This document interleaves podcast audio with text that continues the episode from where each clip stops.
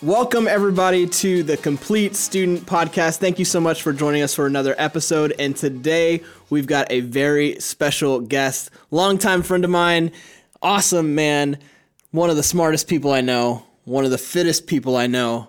This is Nathan May. Nathan, how you doing today? I'm doing good. Didn't know I was supposed to be on camera, so That's okay. You look great. I'm embarrassed wearing my Arsenal stuff. You look exactly how we wanted you to look today, like you. Well, okay, so let's jump into this. Today we're talking about what it looks like to be a coachable person, um, a great teammate, and I just kind of want to start off by getting to know, letting our audience get to know you a little bit better. So, can you tell us a little bit about yourself? Tell us, you know, what you do, um, where do you coach, all that good stuff. Yeah, so I have a day job. I work at I'm an analytics guy at TD Ameritrade, but I feel like I spend almost more time coaching soccer. I coach at Sporting Omaha, and I work with the 03s, um, born in 2003, so they're juniors and seniors at this point, and that's boys. And then I also help out with the girls at Westside High School. So those are kind of my my two big coaching assignments at the moment. I've previously helped out with the Olympic development program in the area. Sweet, Yeah, keeps nice. me busy. Yeah, very much so. So, uh, tell us a little bit about like how you got your start um, into the soccer world. Uh, tell us about your history as a player and then as a coach as well. Sure. So I don't have a super exciting history as a player. Um, I mean, I grew up here. Um, I played here. did the club soccer thing. I think I probably got into it later than a lot of people. Um, I didn't start playing club soccer until I was uh, like 15 or 16, where most kids start playing select soccer when they're younger. So that's kind of, I guess, some uniqueness to my story. But I was pretty much playing rec when I was younger, and I was really good at it. And so eventually, I uh, I played select and eventually premier, and then I went on to I played in college at Simpson College, which is a smaller school. Had some success there, but you know, not anything super exciting. But I've definitely been involved with with the game for a while, and I've stayed involved since college. So Where did you uh, Where did you end up playing in high school? I played at Bellevue West. Yes, Bellevue West Thunderbirds. Love it. We weren't very good though. I, I, I did a lot better at club. That's fine. That's fine. So, but how did you kind of get into coaching? Like, what?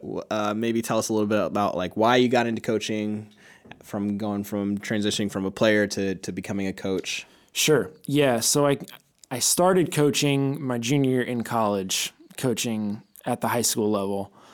Um, and that was again me seeing like that soccer was getting ready to be done, and I just really like soccer, and it was a big part of my life, and just trying to stay involved with the sport, and that's how it started. So that was the mentality when I started coaching, is I was still a player, but I just wanted to continue my my life in the game or time in the game.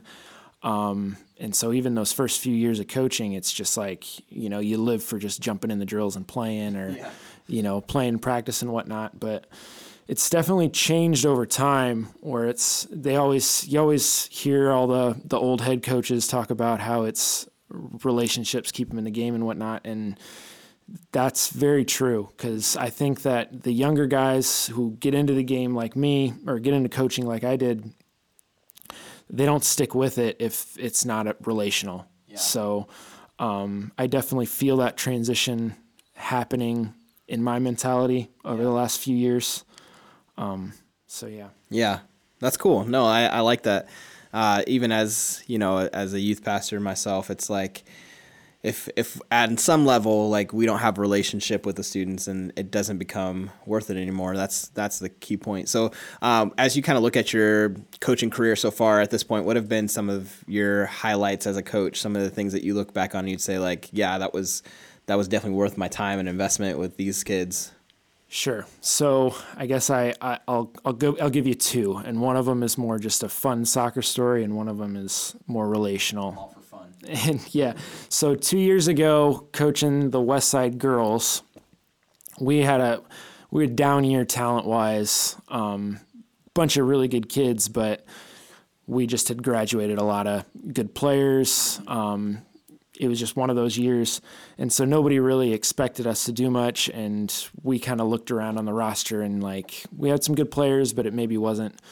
We didn't have super high expectations, and you know, two weeks into a season, our best player goes down with her second ACL in two years, and she was a Division One recruit, and so she was like one of the big players that we were like expecting. Like, I remember you telling me about gonna this. Go, we're gonna go as far as as she can take us. I remember you telling me about this because at the same time I had just torn my ACL for a second time as well, and so you were like, "Oh yeah, one of my one of the girls on my team just tore her ACL for the second time," and I remember being like, "It's the way it goes, man." yeah, it's it's brutal. It's brutal. But uh, so anyway, so after that, it was just like kind of you know house money as far as the season went, and we ended up to get into state. We beat, we won a game, and then we beat the second ranked team in the state in the craziest game I've ever been a part of, and it was uh, we were down 1-0 20 seconds in, 2-0 5 minutes in. and they had a girl playing up front who is just like a beast. Like I, she's playing Division One right now, and uh, so it was just brutal. And then eventually we scored a goal. We crawled a goal back with maybe 20 minutes to go, so it was two one. And so we're like, all right. Literally 15 seconds after the next play, they score three one, and so it's just you know takes the wind out of your sails. But in the in the very end, we scored two goals tied it up, and then won in overtime. And it was just like it was the most insane game I've ever been a part of, and just the atmosphere on the bus ride back from Lincoln was uh, was pretty fun. bunch of girls in the bus just Yeah, screaming. just- that just sounds like a riveting time. It was a good time because you know they, they gutted it out. It wasn't easy, but and so that was just a really fun experience that you know you get to share with a group of people that you know I still have the the newspaper in my my office at home that it's just like I'll always think that that was fun. And so that's a fun experience that we share with that group of people. As far as relation like this year has been really rewarding because all these club guys that I've had for several years are starting to commit to schools and you know, you start to see the enthusiasm that they get to go have playing at the next level that I had. And so just to have a small part in their youth soccer experience is humbling. Um, and it's like not something I really ever expected um, to have that kind of impact. So it's it's cool to see. Yeah, that's cool. I like that. Yeah, that's where that investment really pays off. So, um, just kind of as we are talking about coaching students and whatnot, like what, in your experience, what has made for a really coachable person? So it's super necessary that coaching is kind of a two way street, I think. So when I think the definition of coachable, some people might think like, oh, if I tell you to do something, you're going to do it, you know, mm-hmm. regardless of what I tell you to do. And to me, that's not coachable. To me, it's kind of a two way street because, especially dealing with, you know, high school age kids, I think it's really natural to question authority or to question the way of things. It's just natural for the age. Mm-hmm. So I think having that back and forth, and so if I'm a coach and I'm in power or the person with influence, um, you're supposed to do what I tell you. But I think that in order to really learn and have the best possible outcome of that relationship, is you're questioning and trying to understand the motives behind it. And so that's your job. But then my job is also to see that as well and help you to understand why I might be asking you to do something you don't want to do or something you don't necessarily agree with or that you're questioning. Um, so, to answer your question, I think to be coachable, you have to be open to instruction, but also be able to make decisions for yourself and also understand that I could tell you something and I'm a human and it could be totally wrong, right? Because I don't get it right all the time. And maybe it's your job, being that coachable person, to say, hey, that's great.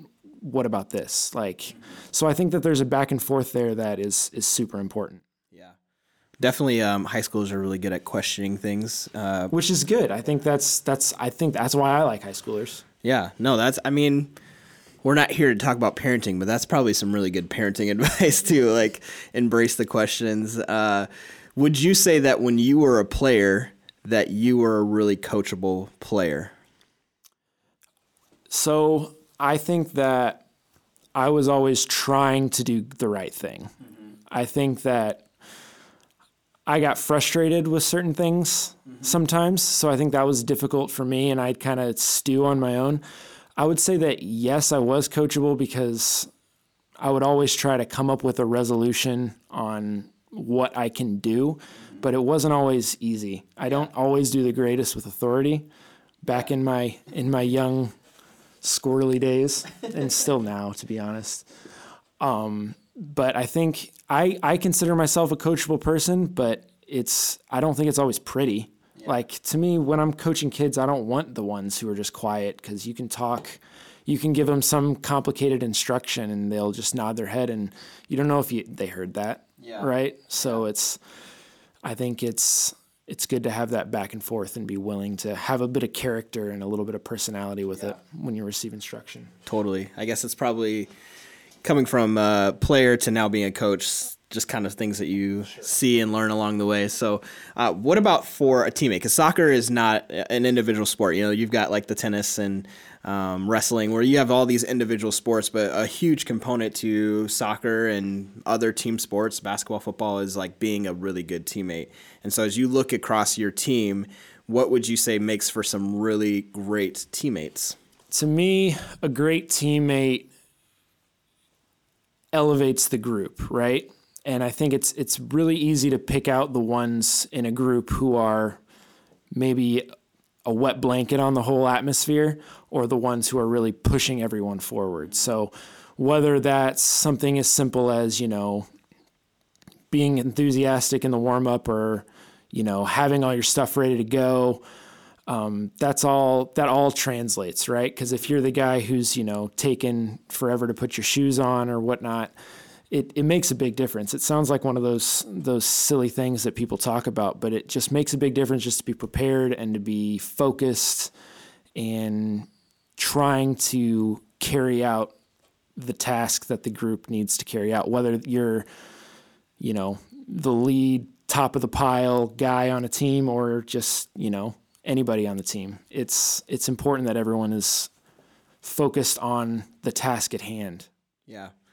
Have you seen? I didn't. I didn't ask you this question beforehand, but have you seen some of maybe the lower skilled players become some of the best teammates just because of their attitude or their preparation? Uh, so I'm I'm going to go off a t- on a tangent here. Okay. Because I think that it it deserves it. So as far as lower skilled, I think once you get to the high school level, there's there's kind of you can group kids into two different categories uh, in the competitive soccer world, and that's one is that they've kind of been a high level performer their whole life, like 10 years old and on up. They've always been like where I coach, the club that I coach at, there's multiple teams in each age group, right? So they could be, they're the first team guy, um, always have excelled. And they've been that way since they're 10 years old till, you know, 18 years old. Yeah. So there's those types of kids. And then there's ones who have had to struggle a little bit or have maybe been a third team kid and a lot of a lot of times, you know, maybe they play until they're 13 and then they're done.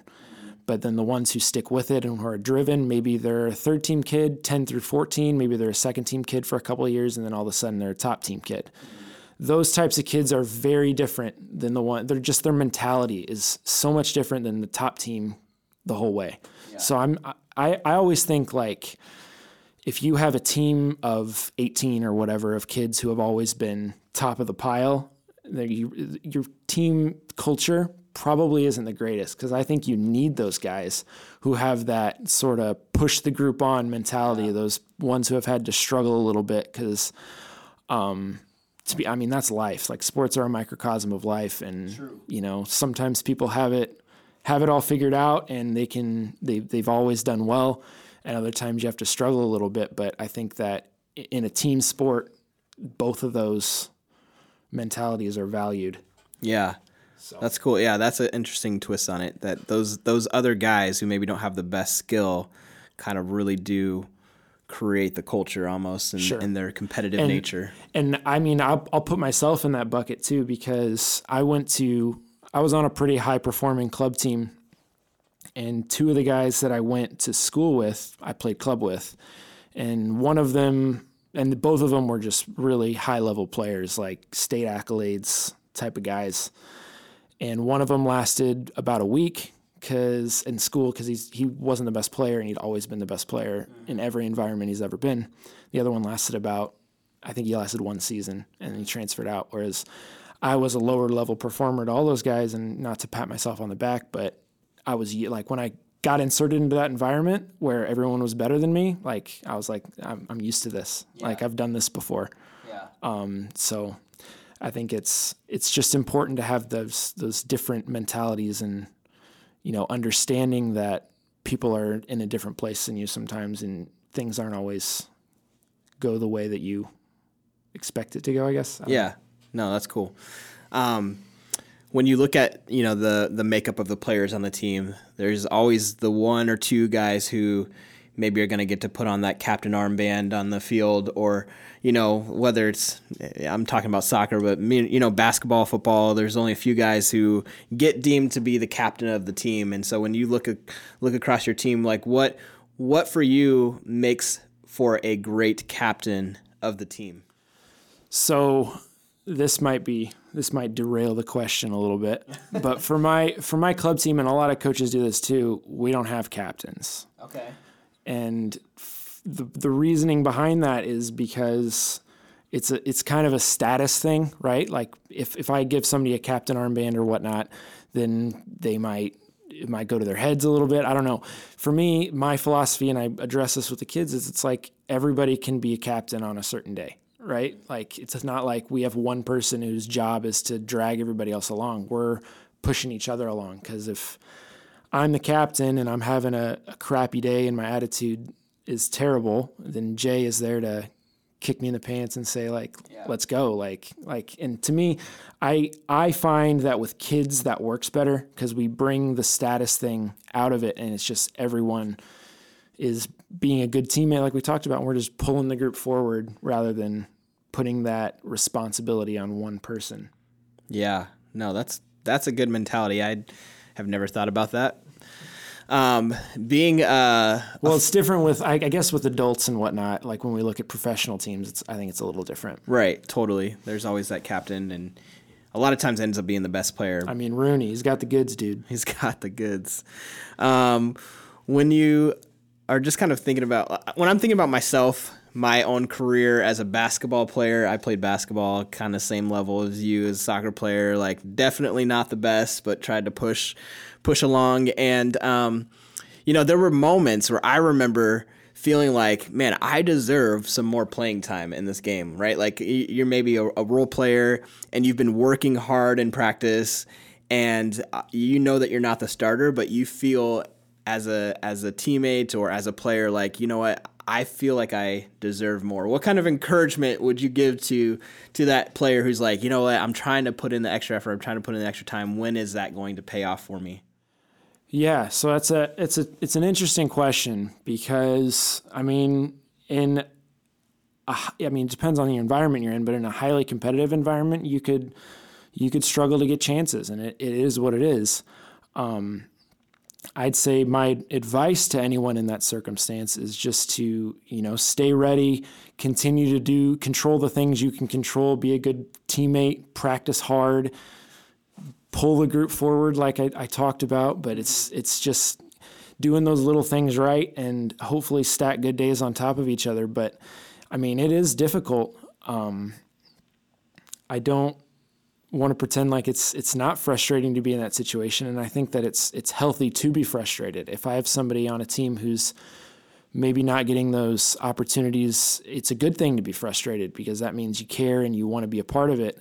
Um, but I'd say just continue to realize that even if you're sitting on the bench, you have a role with the team and understanding that it's not the results like of getting to play or getting to start or that status symbol that goes along with that. It's the process and being with a group and being able to contribute in training or on the sidelines um, and just trying to be process minded over result minded um, is really important because the results don't always go our way, but when we're process minded and we're in the moment, like we'll always have we'll always have that. Yeah. I guess does that answer your question? Yeah, for sure.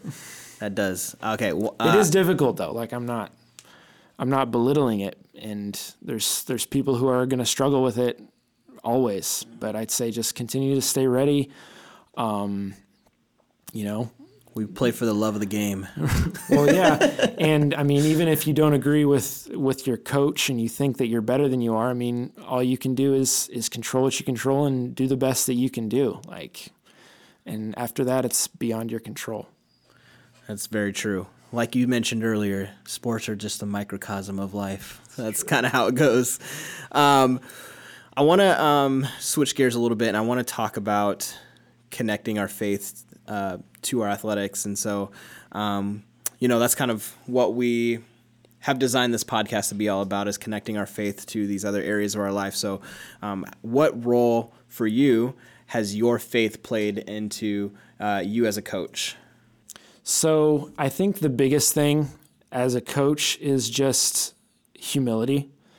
Um, it makes it, it's, to me, humility, both as a player and as a coach in any sort of athletic arena, is extremely important because I think there's no growth in your faith or athletics or your job or whatever you're trying to improve at. There's no growth without humility. Like, and there's the growth mindset versus the fixed mindset, which is if you're in a fixed mindset, you know, you're not changing how you think. People, Jay and I's age, oftentimes get into a fixed mindset.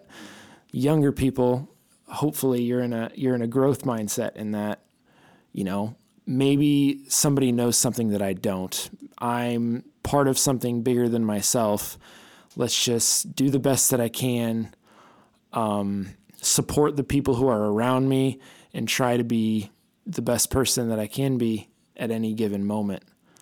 Um, makes a big difference as a player and as a coach. I think it's being able to be empathetic in those those situations and not and knowing that you know maybe an individual is not happy with their role or wants something more and it's being able to relate to that and help them through that in a way that is beneficial to everyone not just saying like oh you want to play? Like go and play. It's understanding that again it's a microcosm of life and we have to work through these things in our own way.